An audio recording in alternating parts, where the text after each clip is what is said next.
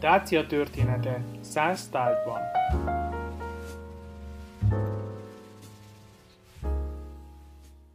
A római birodalomban mintegy 50 millió ember élt a principátus idején, vagyis Augustus császár és az 5. század közötti mintegy fél ezer évben. Ez azt jelenti, hogy a történelem alig, hanem egyik legnagyobb birodalmáról beszélünk, amely ilyen hosszú ideig fönnállt, hisz ne felejtsük azt el, hogy a birodalmak, bár egymást váltották Európában és Ázsiában, Afrikában és Dél-Amerikában, és ha úgy vesszük, akár a 20. század óta Észak-Amerikában is, nem ritkán maradtak fönt egy-két évszázadnál tovább. Tehát a római birodalom ebből a tekintetből, vagy ebben a tekintetben igen egyedülálló jelenség a maga hosszú, longevív, mintegy fél ezer éves fennállásával. Ez ő már önmagában is rendkívüli dolog, és ez meghatározta a római birodalom vallásos életének az alakulását is. Ennek az egyik sajátos aspektusa volt az, hogy a birodalom vallásos élete és birodalomában létrejött, létrehozott tárgyak sokszínűsége, helyi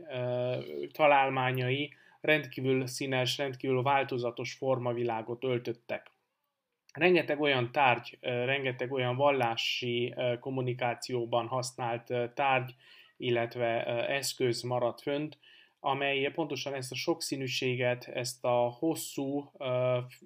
mondhatni történeti evolúciónak az eredményeként létrejött tárgyat hagyta ránk, örökítette ránk. Ma bemutatandó tárgy egy ugyancsak ilyen, a római birodalom befogadó, földrajzi egységeket egyesítő és kultúrákat egyesítő jellegének a, az eredménye. Mitrász kultuszához kötődik ez a tárgy. Mitrász ugye az az istenség, amelyről már volt szó ebben a sorozatban. A szakirodalom sokáig perzsa istenségnek nevezte, ma már azonban tudjuk, hogy ezt az istenséget valójában újra kitalálják, létrehozzák valamikor a Krisztus utáni első században, és a Krisztus utáni első század végén, a második század elején már rengeteg provinciában, számos a birodalom, főleg kereskedelmi szempontból jelentős városában megjelenik egy egységes, jól ismert ikonográfiai nyelvvel, programmal, amely ugye a, a, az istenséget fiatal férfiként frík sapkában ábrázolja, amint a bikát megöli, vagy a bika ölés előtti pillanatokat ábrázolja, és ennek a jelenetnek ugye számos mellék szála, rengeteg kisebb-nagyobb története ismert ma már a birodalom számos pontján fönnmaradt szentéből, illetve az ott előke, onnan előkerült domborművek, freskók, grafitik, és apró lelet, meg annyi más fajta tárgy, amely Mitrász történetének különböző aspektusait örökíti meg. Természetesen a történetet teljes egészében nem tudjuk rekonstruálni, nem lehet újraalkotni, minden, amit olvashatunk erről a kultuszról, az sajnos egyrészt a 19.-20. századi szakirodalomnak a metahistóriája, újraalkotása ennek az ókori kultusznak, másrészt pedig ugye a fönnálló, rendelkezésünkre álló forrásoknak az ellenzése. A most bemutatandó tárgy ugyancsak egy problematikus, Mitras kultuszához kötődő tárgy, a szokásos ikonográfia szerint Mitrász, amikor megölte a bikát egy ugye, mitikus barlangban, akkor két mellékalak, Kautes és Kautopátes segítette, vagy hozta neki a fényt. Egyik egy lefele mutató, másik egy fölfele mutató fákjával őrzi a a barlang bejáratát, illetve a barlangban ő, ők ketten jel, jelölik a kezdet és a vég,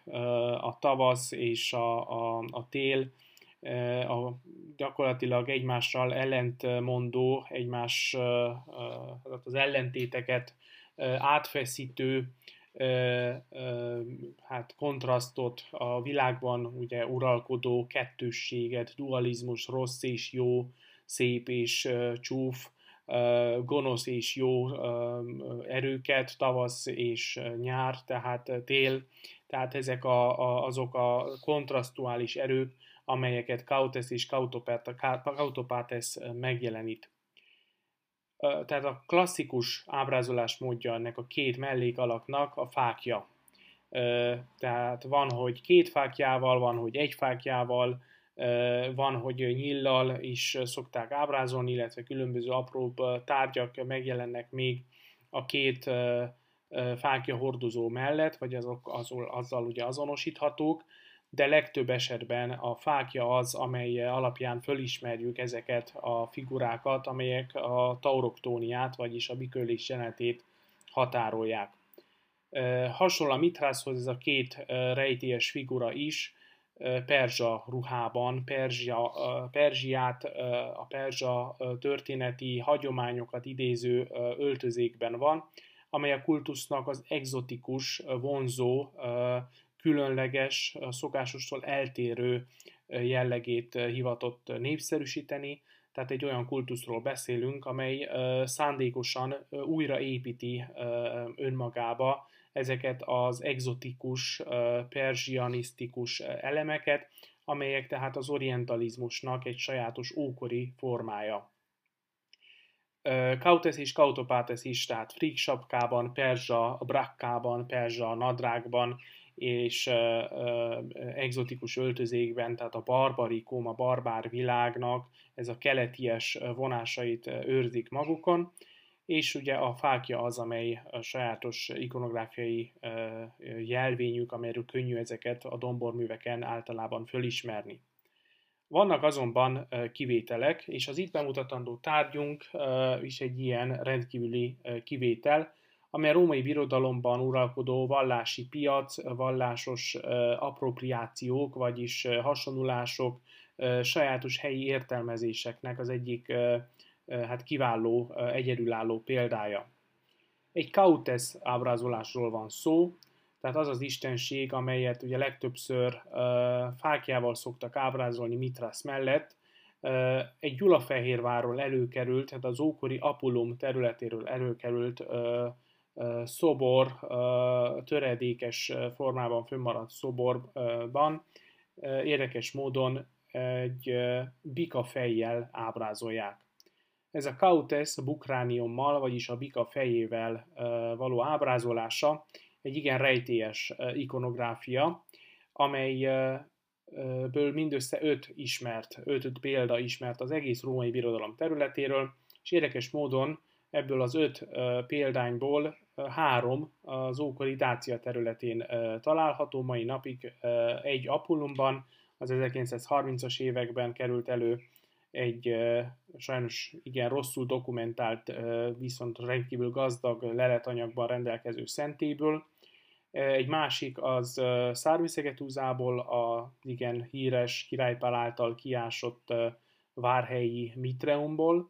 és egy harmadik pedig egy mondhatni véletlen felismerés következtében 2015-ben jó magam azonosítottam ezt a szobor töredéket, amely Gyulafehérvári Katolikus Szeminárium egyik épületének a falát díszítette évek óta. Sajnos senki nem ismerte fel, hogy ez egy igen jelentős, ritka római tárgy, amely, mint említettem, tehát nagyon kevés analógiával rendelkezik. 2015-ben Gyulafehérváron teljesen véletlenül ismertem föl ezt a tárgyat, és sikerült megtalálni nem csak a magát a, a szobornak a torzóját, viszont a valószínűleg ehhez tartozó fejet is, ugyancsak abban az épületnek az alaksorában, pincéjében.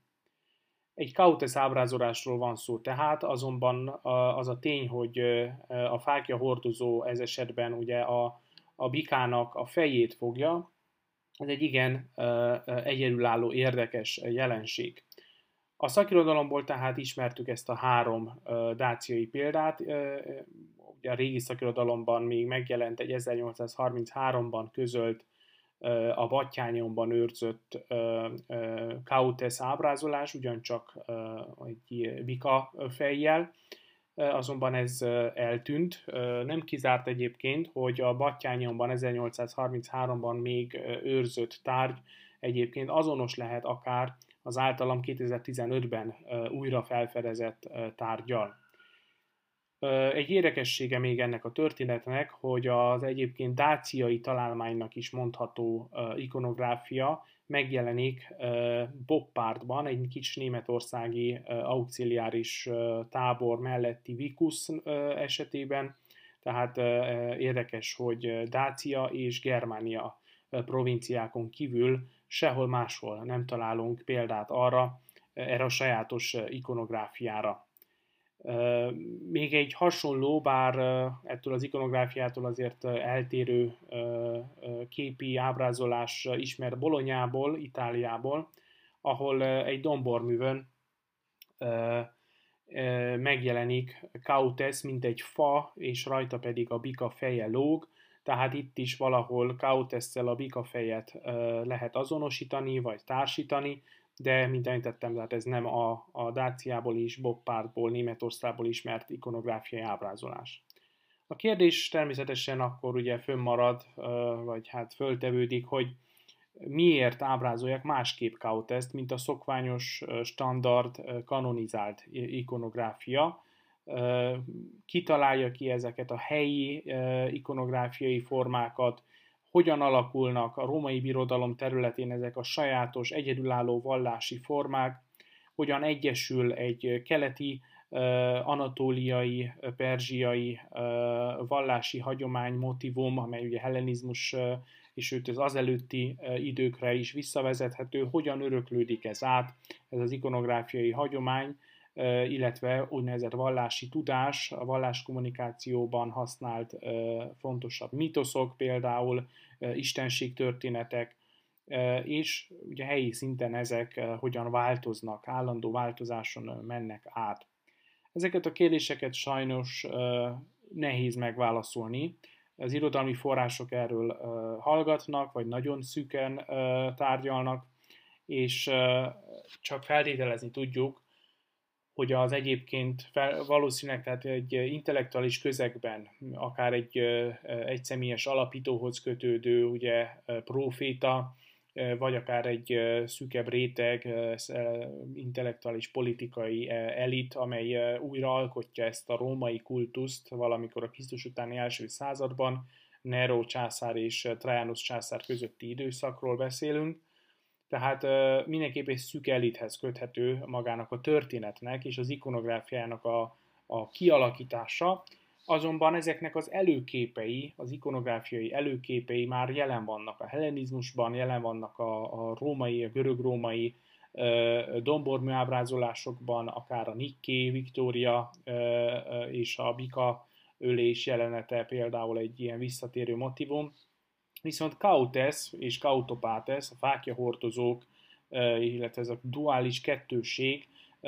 nagyon ritkán jelenik meg, legfőképpen Castor és Pollux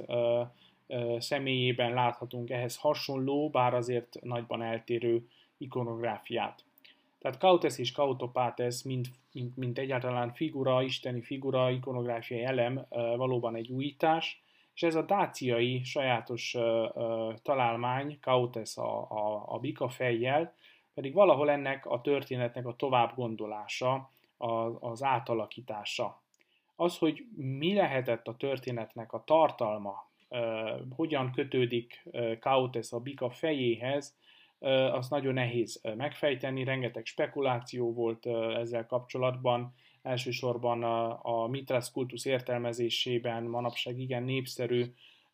csillagtérkép, Star Talk, uh, illetve konstelláció értelmezéshez kötődtek különböző elméletek, miszerint Kautes például az Aldebaran csillagot jelölheti, amely ugye a Taurusszal hát, szoros kapcsolatban áll, tehát nem kizárt, hogy itt is valamilyen asztronómiai, csillagászati üzenet, vagy valamilyen csillagászati hát konstelláció, vagy, vagy egy bizonyos időpont lenne elrejtve ebben a sajátos ikonográfiában, de az sem kizárt, hogy ugye ha létezett egy, egy kanonizált Mitrász mitosz, Mitrásznak egy története, mint ugye amilyen a Jézus passió, vagy Mohamed élete, vagy Buddha élete, tehát ha létezett az Istenhez kötődő standard, kanonizált történet, akkor nem kizárt, hogy itt Kautesnek volt egy hát, mellékszála, egy történetnek egy olyan eleme, amely ma már elveszett, ma nem tudjuk, de az sem kizárt, hogy a standard történettől eltérő változatok terjedtek a birodalomban, minden közösség a maga képére formálta ezt a történetet, újabb adalékokkal. Annyi tehát bizonyos, hogy Dáciában ez az ábrázolás igen népszerű, hisz két különböző településen, Gyulafehérváron és Starvizegetúzában is megjelenik, és nagyon furcsa módon ugye valahogyan átkerül Németországba is. Azt köztudott, hogy Dácia provincia egy erősen hát militarizált katonaságtól igen gazdagon lakott provincia volt, tehát nem kizárt, hogy itt egy katonai diszlokáció, katonai mozgások, az, hogy a hadsereg mozgás következtében ezek a, ezek a kis vallási közösségek is a híveiket, ugye vezetőik, jól ismert vezetőik bejárták a birodalom különböző helyeit, és ők terjesztették ezeket az új, szokatlan ikonográfiai és vallási formákat, vallási nyelvezetet, amely a vallás kommunikációban, isteni és emberi világ közötti kapcsolatban újítást, friss szelet hozott,